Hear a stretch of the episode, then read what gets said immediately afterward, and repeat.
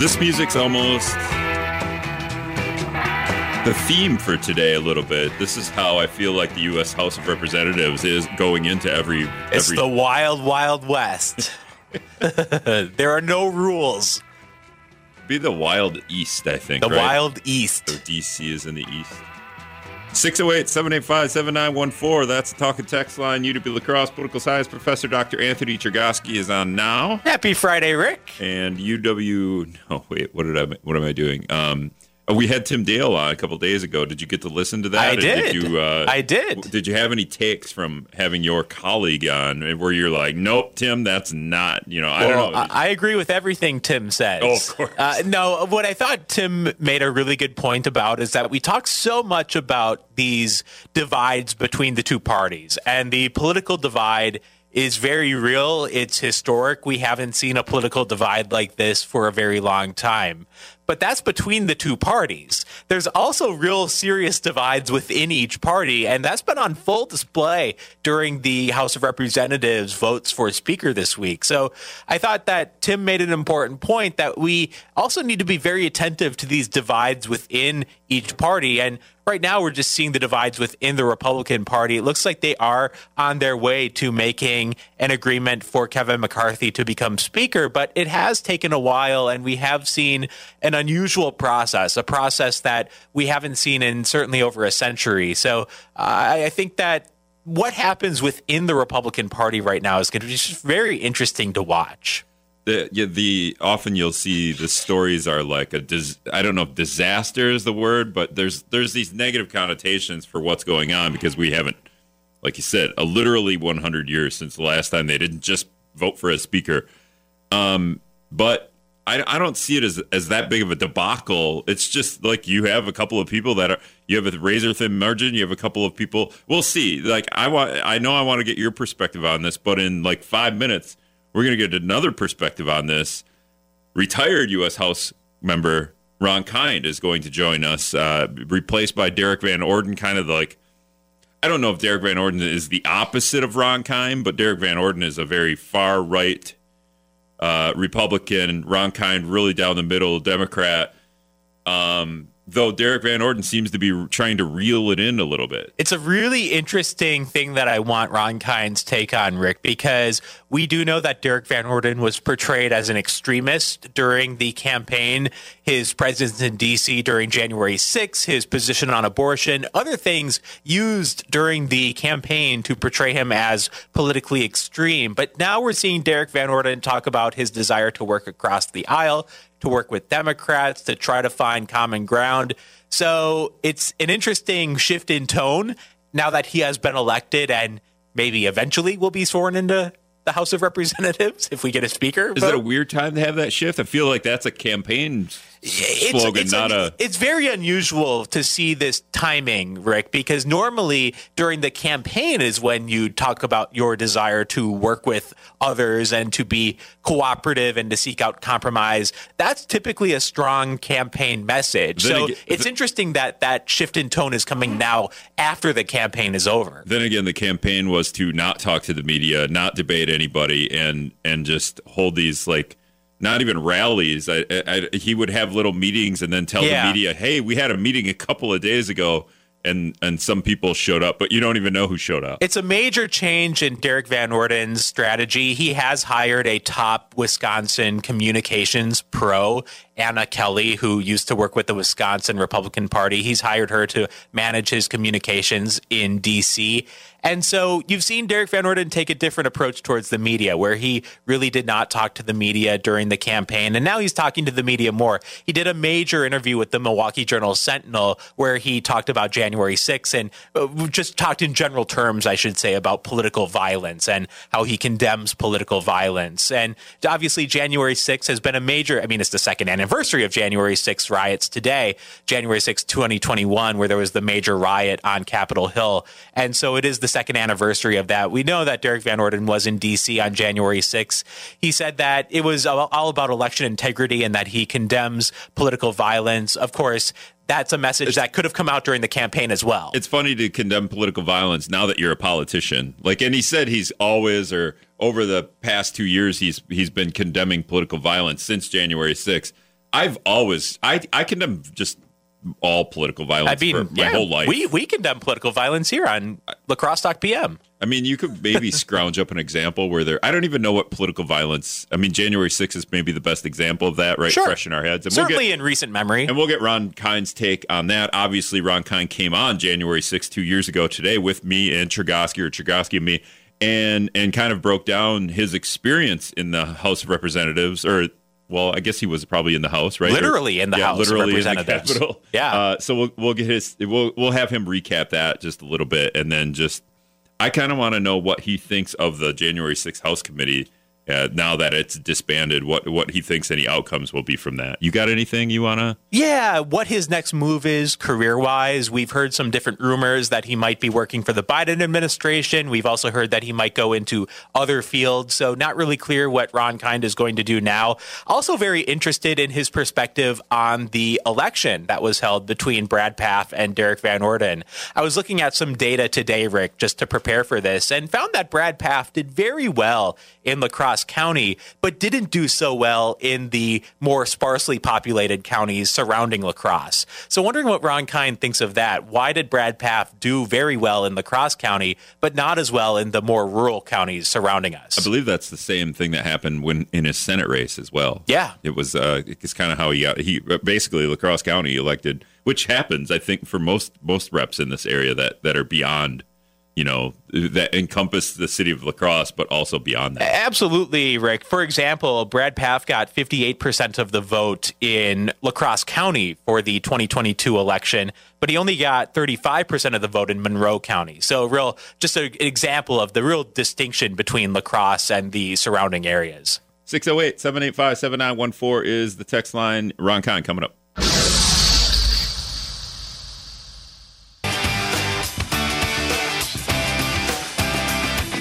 All right, welcome back to La Crosse Talk PM 608 785 7914 is the text line. UW La Crosse political science professor Dr. Anthony Chergosky in studio with me, and now on the phone from an undisclosed location, probably on an island with an umbrella drink somewhere.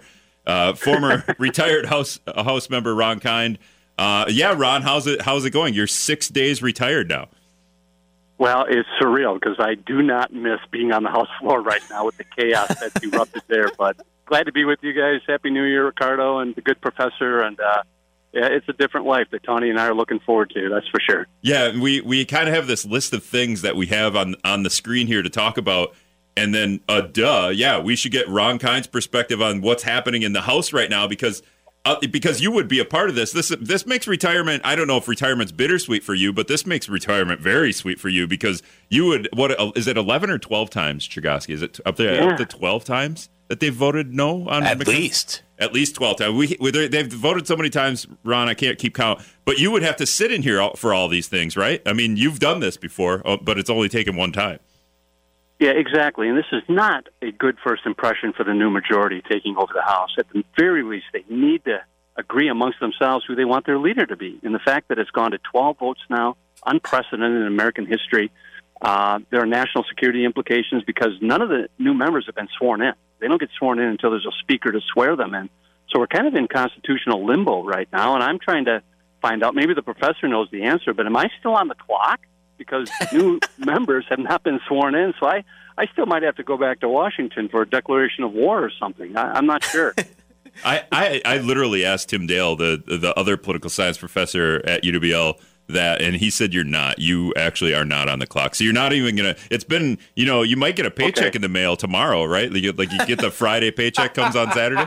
Well, no, no I, I was going to ask. That was my next question. Am I still getting paid? But I, I contacted a lot of my colleagues this week who are on the floor and was wondering if they're getting paid, and if they're not, I'm going to start sending setting up some GoFundMe accounts for them because you know they got families they got to take care of, and if they're not getting paid, that's that's going to be kind of tough for some of them at least. Yeah, I don't think any of us have pity that the U.S. House members are getting paid, but all their staff might actually literally not be getting paid, right? Yeah, yeah, it's all in limbo. Until you're sworn in, you've got control of nothing, not your office budget. Uh, technically, they're not even supposed to be in their offices yet. Obviously, the committees aren't meeting. But here are the national security implications. The rest of the world's looking at us like a bunch of crazy fools. That that House can't even agree on who the next speaker should be, and it makes us look weak and feckless, and that we don't have our act together, and that only emboldens our enemies. And it's very dangerous for them to prolong this. And of course, we know who we're talking about a very small minority on the Republican side, but this may be a harbinger of things to come and expect over the next two years, which would be a disaster as far as getting things done for the American people. Yeah, I, I don't think any of us have high expectations of a lot of legislation being done over the next years out of the House. Um, what What are your thoughts on Kevin McCarthy? Have you met him? Have you uh, worked together with him at all? I have, and I don't know him that well because he is sowing what he reaped right now, and uh, uh, this is the problem that he has when he was out backing candidates who do not care about good governance, they do not care about policy or getting things done. They only care about disruption and dysfunction and shutting and blowing the place up. And this also comes, guys, from a, a few decades worth of Republican philosophy of hate your government. That government can't do anything right. Uh, that it's the enemy that must be destroyed. This is the manifestation of that Republican philosophy playing out before our eyes this week on the House floor, where you've got this party that does not believe in good governance. So why would they agree to elect a speaker so that the committees can do their work and legislation can come forward? They're not interested in that. They're interested in January 6th and how they can uh, disrupt and blow the place up. And uh, that's that's a little bit scary as far as the next two years are concerned. Yeah, my theory in all this is they don't care if the House ever. The only reason they would care that the House finally elects a, a speaker is so they can, um, you know, check out Hunter La- Biden's laptop or something like that. Yeah, and my word of caution to the American people is be careful who you're voting for. I mean, if you want disruption, if you want chaos, if you want us to look like uh, a fool in internationally, this is what comes from casting your vote for candidates that will behave this way. And unfortunately, now you know, our district is represented by one who participated with the mob on January 6th. He was on the wall of the Capitol. He's been lying about it ever since, directing other insurrectionists where to go. Derrick Van Orden, I'm talking about. And he's, I still think he still has to come clean in regards to the extent of his involvement rather than just lying and, and trying to move on from it because it, it was a major blemish in American history. And it's a dark cloud that still hangs over us. And you still have election deniers that are going to take a run at this again in 2024. And this ultimately needs to get resolved within the Republican Party itself. So, Congressman Kind, Derrick Van Orden made a comment to the Milwaukee Journal Sentinel today saying, I don't regret supporting voter integrity, but if you look in hindsight, like the volume of stuff, the way that it could be interpreted, that I would support political violence, that is regretful if that made people think that I support political violence, that is a regret because I don't support political violence. So, just wondering what your reaction is to Mr. Van Orden's Well, my comments. reaction was he was certainly on board on January 6th. He went to the Stop the Steal rally. He marched down to the Capitol with all the other insurrectionists. He was on the wall. He had an earpiece in. We know through his Facebook posts that he uh, was directing other insurrectionists where to go. He had breached the barricades. He may not have gone inside, but he was very much a part of the mob that you know, seriously injured 150 police officers that day, five of whom lost their lives, and did destruction to the Capitol, and more importantly, tried to overturn a legitimate election through force of arms. And we're talking Civil War time, folks. I mean, when we're talking about those terms. And so I still think he needs to come clean on that. And I was surprised during the course of the campaign last year how few people knew about the extent of his involvement. And uh, that was an unfortunate shortcoming in the campaign. I think if more people had known, uh, he may not have had, had the support at the end of the day. Was that because the Democratic Party simply didn't invest the necessary resources to get the kind of messaging out that you would have liked to see? Yeah, I mean, Brad Pfaff uh, would have been a terrific representative for the district. He was outspent five to one, uh, again, in part through Kevin McCarthy's PAC machine, all that independent expenditure money coming in to attack Brad nonstop for months and it was a one-sided communication. I think if we had, if there were more resources pointing out what Derrick Van Orden was involved in on January 6th, uh, we could have very well had a different out- outcome. As it was, you know, Brad lost by a little under four percent now, having been outspent five to one, which is unheard of. So, uh, yeah, Mr. Van Orden, I think, has to try a different approach if he's going to be an effective representative for our third congressional district. Well, and it looks like he, if you if you read the Milwaukee Journal story today, it, it looks like that. We'll, we'll, see. I don't want to spend a whole lot of time on Derrick Van Orden. We're speaking with retired U.S. House Rep Ron Kind, a very jolly uh, conversation we're having. we need to lighten things up. Well, we're we're not gonna because yeah. now I want to just recap because you were on with us two years ago at after. Yeah I think maybe as things kind of settle down on the Capitol, or maybe where you got settled, where you felt more more secure, you could talk uh, in the five o'clock hour with us. Can you just kind of recap your experience during January 6, 2021? Yeah, you know, I was uh, going to be leading the defense of Wisconsin's electoral vote on the House floor. And so I was waiting for that to be challenged. And that's when I saw one of the security officers come in talking in his sleeve, which is always a bad sign. Asked him what was happening. I said, well, the protesters are breaching the barricades and they're descending on the Capitol, and some have entered the Capitol. And he started pushing his credenza towards the door, and I was helping him.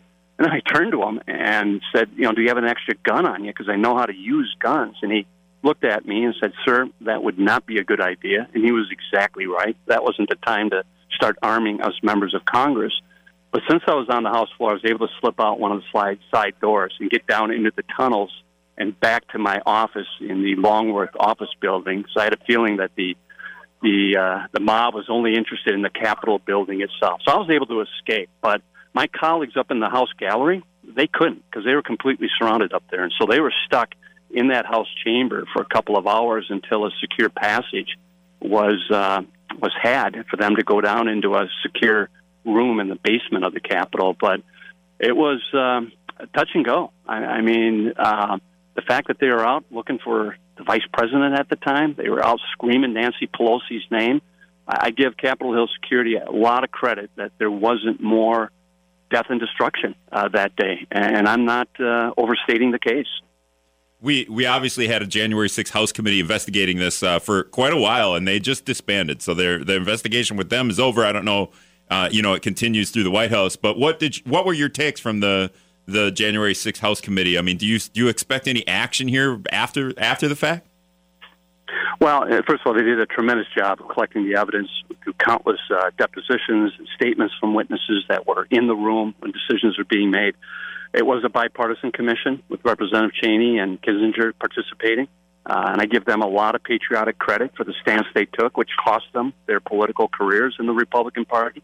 But it all all fingers were pointing to the commander in chief, the president. He's the one who summoned the mob, that instigated the riot, that came up with the big lie that he wouldn't let go, even though everyone was telling him that there was no truth or no evidence of any election fraud. And he kept perpetuating it and stirring people up and pointed that loaded gun at the Capitol and said, go get them. And uh, I'm hoping that the Department of Justice now takes serious the evidence that has been uncovered and look at possible charges from his inner circle to uh, the ex president himself.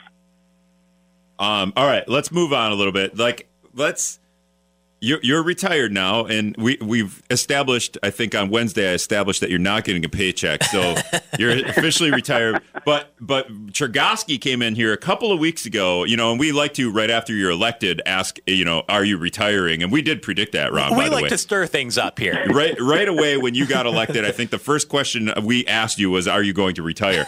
Uh, which was great, two years early. But but what is the next plan? Chergosky's floated rumors you're going to be uh, Joe Biden's right hand man. We're hearing Some things we're hearing some things. But you're no, but you're really. It sounds like you might go work in the White House. I have a texter asking if you're just going to go hunting and fishing all day, or maybe you know a lot of you retired congressmen go become lobbyists. Well, you know, I have always had a passion. I've been a big bow hunter and love the fishing on the Mississippi, and I'm looking forward to doing more of that. But first and foremost, Tawni's got a bucket list after 28 years. When you think about the first two years of campaigning for the seat uh, things that she wants to do. So uh, just tremendous sacrifice that she and the family made all this time with me running back and forth to Washington and around the congressional district uh, nonstop. But but no, I, I think I've mentioned publicly that the White House has been in touch with me about a couple of uh, issues that they need need some help on. Those conversations are ongoing. I'm not at liberty to discuss details other than one decision that's already been made. I was in the running to be special envoy to Northern Ireland. There's a major trade fight between the UK and the European Union over the protocol that came from Brexit. And we're trying to avoid that trade war between our two closest allies, the UK and the EU. And that still needs to be resolved. But uh, to, to, Biden's credit, he chose a Kennedy over kind, uh, go figure, for an Irish posting. So Joe Kennedy is going to be going uh, instead of me, and, and he'll be just a rock star over there, as you can imagine. The Kennedy family is just uh, on hallowed ground uh, in Ireland. So I've been in conversations with him about bringing them up to speed on these trade issues and but uh, we'll keep you guys posted. Now, is anything in Ireland on Tawni's bucket list? What does this bucket list entail? Let's go. Let's break this down for a minute. well, I think you have to ask her, but she does have a, count of, of items that she's been looking forward to doing if we have a little more flexibility Wait, with our time. It is looks this- like we're, we're going to now. Is this a honey you know, to do? If, if I was still in Congress, I'd be on the House floor right now. Actually, they're going back in tonight at 10 o'clock because the speaker race is unresolved. Chances are they'll be in all weekend. And, uh, yeah, this, is, this has gone on too far. I think the, the small contingents made their point that they can hold McCarthy and others hostage at any moment that they care. Uh, but they do need to find some consensus so we can move on and get the committees up and going and, and start doing the work of the nation again. Look at the political gamesmanship. I ask him a, a real, you know, deep diving question. What's on the bucket list? And he goes back to the U.S. House of Representatives not being able to select a speaker. Ron Kind. All right, is it a honey to do list? Is that what it is? You got to you got to fix the leaky sink. You got to I don't know build a shed. Is that what it is? Well, well, you know, we do have a family farm just north of La Crosse, and it, and, and you know, farms. There's always work to be done, from fence lines that need to be fixed, and tending to the fields and whatnot. So I'm, I'm looking forward to being able to do a little bit more of that. But uh, no, there's some traveling that Tawni has certainly wanted to do, and I, I agree with. There parts of the world we haven't been to yet. Um, and also a family that uh, we'll be able to pay more attention to. One of my sons just came home for Christmas. He was uh, he's an infantry commander in the Marine Corps now. He was in Haiti for on a security mission, which is a very dysfunctional country uh, right now. It's a mess. Uh, and so, but he was able to get home in time. Uh, you know, things things like that. We're looking forward to having more time to do. Ron, one final thing um, for kind of national Democrats. If you're trying to persuade national Democrats to put more resources into this part of the state, into the third district, what's your pitch to them uh, next time around? Well, that rural America is still achievable. We have a tremendous message to deliver to people living in rural communities, from farm policy to infrastructure to broadband to health care. I mean, these are things that all families care about. And it's the Democratic Party that in recent years has been advancing that agenda. And you look at what the Republican Party has stood for. It's been resistance. It's been um, opposition. It's been January 6th. And now it's been uh, incapable of choosing their own speaker in the majority.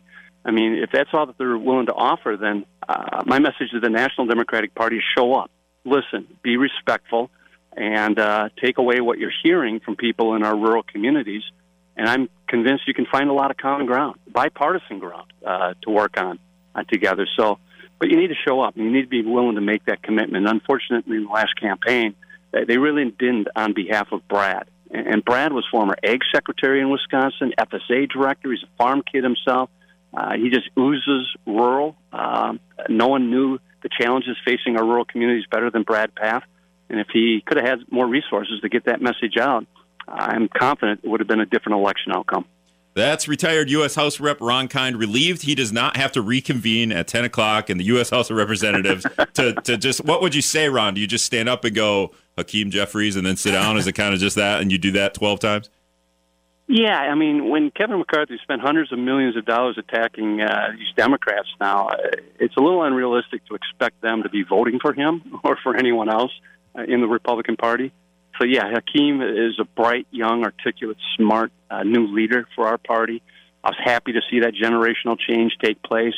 Uh, as much as uh, Speaker Pelosi and Steny Hoyer, Jim Clyburn were able to accomplish when they were in leadership, they were all in their 80s, and it was time to have that passing of the baton. And, and now the new generation stepped up, and I'm very optimistic uh, about what they uh, can do for our country and the type of leadership they're going to provide.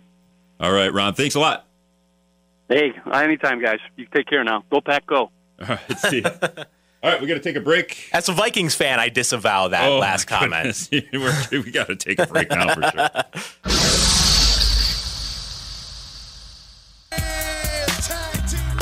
This was like the song. Oh yeah, this is '90s pump up music. When, when, yeah, that's right. Uh, Jock Jams. Jock Remember that? Jam. Remember that Oh, CD? I had all of the Jock Jam CDs. Let's begin. Party on, party people. Let me hear noise. I got the words now. I haven't, I haven't sung this song in probably 25 years. 608 785 7914. We're getting wonderful texts. I Uh, probably wore out a couple Jock Jam CDs.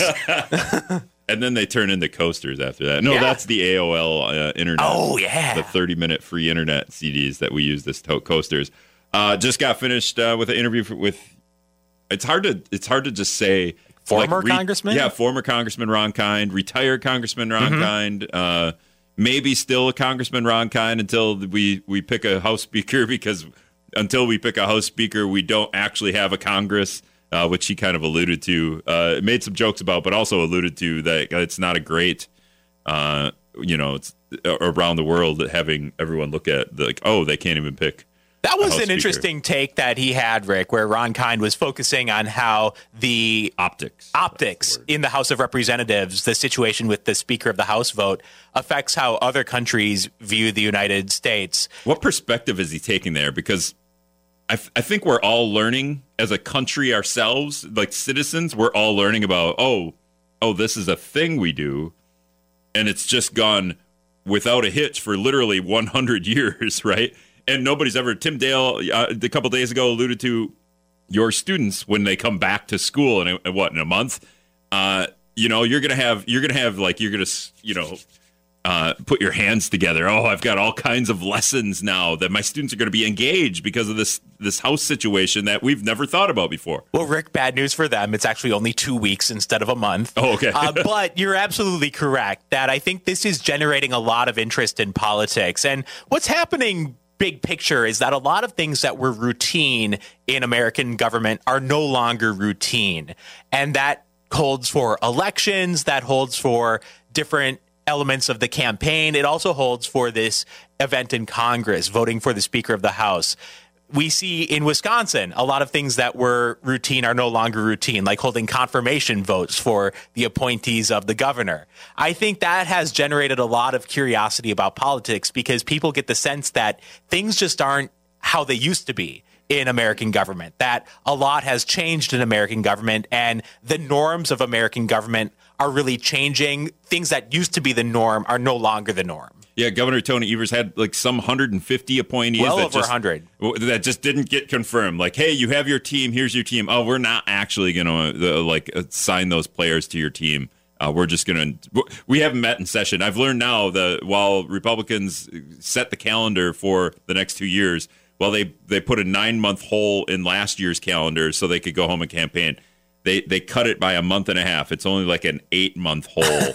it was a nine and a half month hole. Now, in, in for eight months in 2024, our, our our our assembly and our senate will not have anything to do. The, no session. I thought it was a really interesting conversation that you had with Jill Billings and Steve Doyle, two of the local representatives, about if they should spend more time in a session, the the Wisconsin state government. And two weeks ago, Pfaff, same deal. He was pretty disappointed in that. Yeah, you know, one take is that when politicians are in campaign mode, they just can't do their work. That they're just so focused on the campaign, they're so focused on the election that things get silly, things get goofy, and it's a very unproductive time with a lot of public relations instead of serious governing.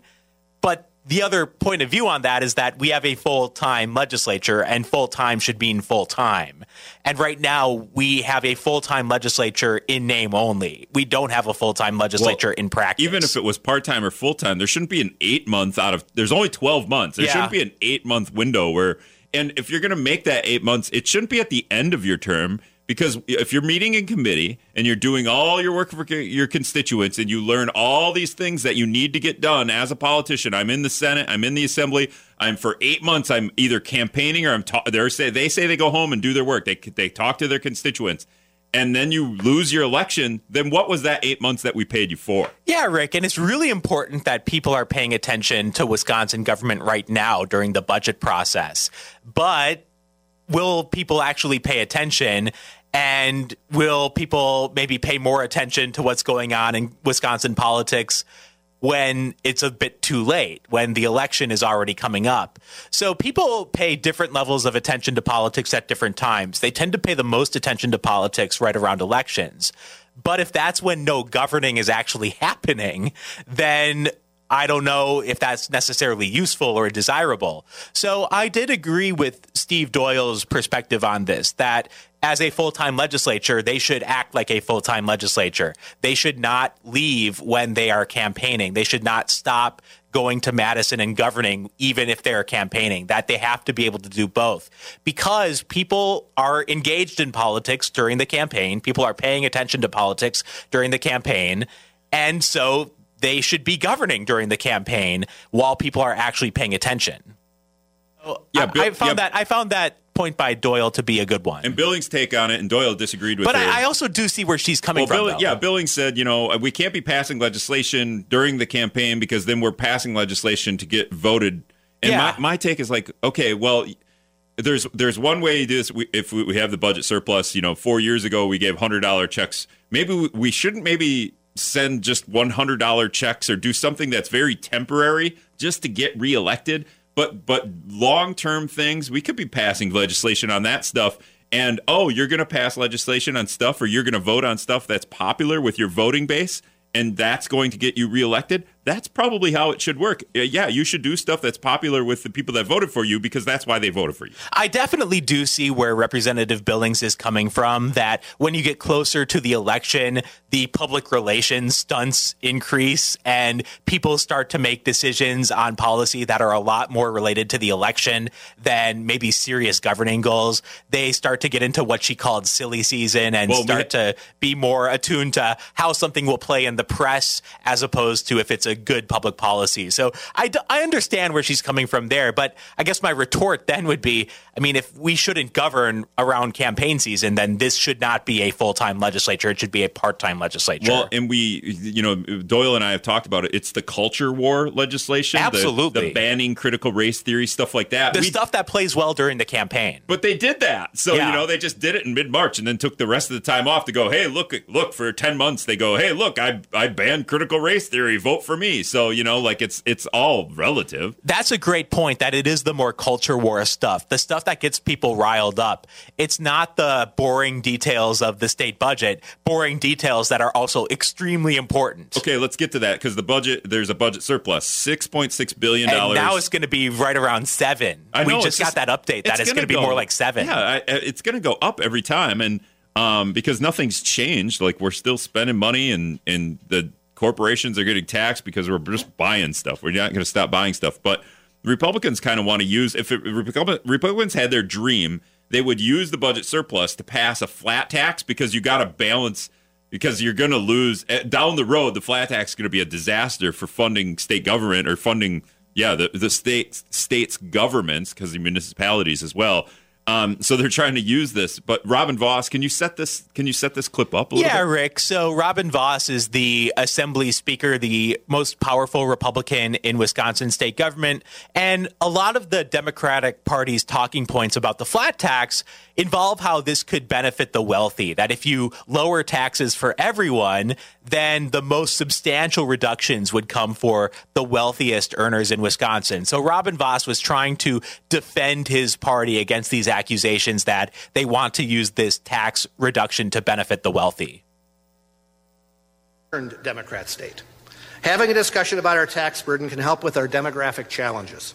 And just to be clear, it's not about rewarding the wealthy, even though there is absolutely nothing wrong with that.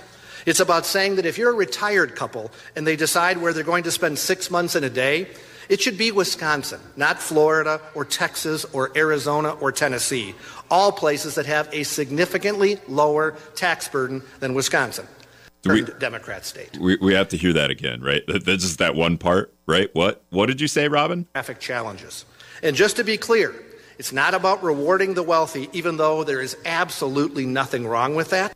And just to be clear, it's not about rewarding the wealthy, even though there is absolutely nothing wrong with that. State government. We got a nothing wrong with rewarding the wealthy. Okay, thanks, Robin. Rick, it's a different tone than we normally hear from Republicans. A lot of times, Republicans say, look, we shouldn't punish the wealthy. That's what they say. And so they kind of go after the Democrats for punishing success. Okay. That if you raise taxes on the rich, you're punishing people for be, being successful. But punishing people for being wealthy versus rewarding people for being wealthy is different. And this is a different type of tone than we're used to hearing. This idea that we should reward the wealthy. It's not something that we typically hear in politics. Normally, again, we hear rhetoric surrounding how He- Democrats want to punish success. It looks like he's reading notes. Did he just did he write rewarding and go because because now he's going ah I meant to say bottom. Yeah, yeah. It's it's certainly an unusual thing for a politician to say. I haven't heard a politician Let's think of- phrase things quite like this before. Let's think of other ways we can reward wealthy people. Hmm. Well, like what could we do? It's just like just think about it. I don't have any examples because I haven't thought about it. But um, let's reward the wealthy. Like, oh wait, they're already wealthy, and I don't know if we need to reward anybody, but we could. We could, you know, there there is a way to to help people that need help but wealthy people don't need it would be it would be like Robin Vos saying we got to figure out a way to help wealthy people. I mean that's you know we, we don't hear that. We got to figure out a way to help the lower class. We got to help figure out a way to help the middle class. We don't need to figure out a way to either help wealthy people or reward them. So Rick, I think it shows that Republicans are still trying to get their footing surrounding how they will communicate their desire to have a flat tax. That this was a bit of a clumsy way of phrasing things. And so Republicans may be on the defensive a bit surrounding this flat tax plan. They may have to find a different way to sell this to the public. Certainly, Governor Evers and the Democrats are going to be more than eager to take advantage of these comments from Speaker Vos and other Republicans to try to make the case that this tax plan would benefit the wealthy. We do know that Governor Evers is pushing for a tax cut, but would keep the general premise of the income tax in place, where the more you make, the higher percentage you pay, a progressive tax system. So Governor Evers kind of wants to keep that in place. We know that Republicans very much had their eye on a flat tax if they had won the race for governor, and they obviously did not. So I don't know how far this talk about a flat tax is going to get or what the strategy is, but certainly the Republicans are trying to figure out how to sell this to the public. we got to figure out a way to get that 6.6 billion dollar budget surplus into the pockets of the wealthy so it could trickle down to those in the lower and middle class.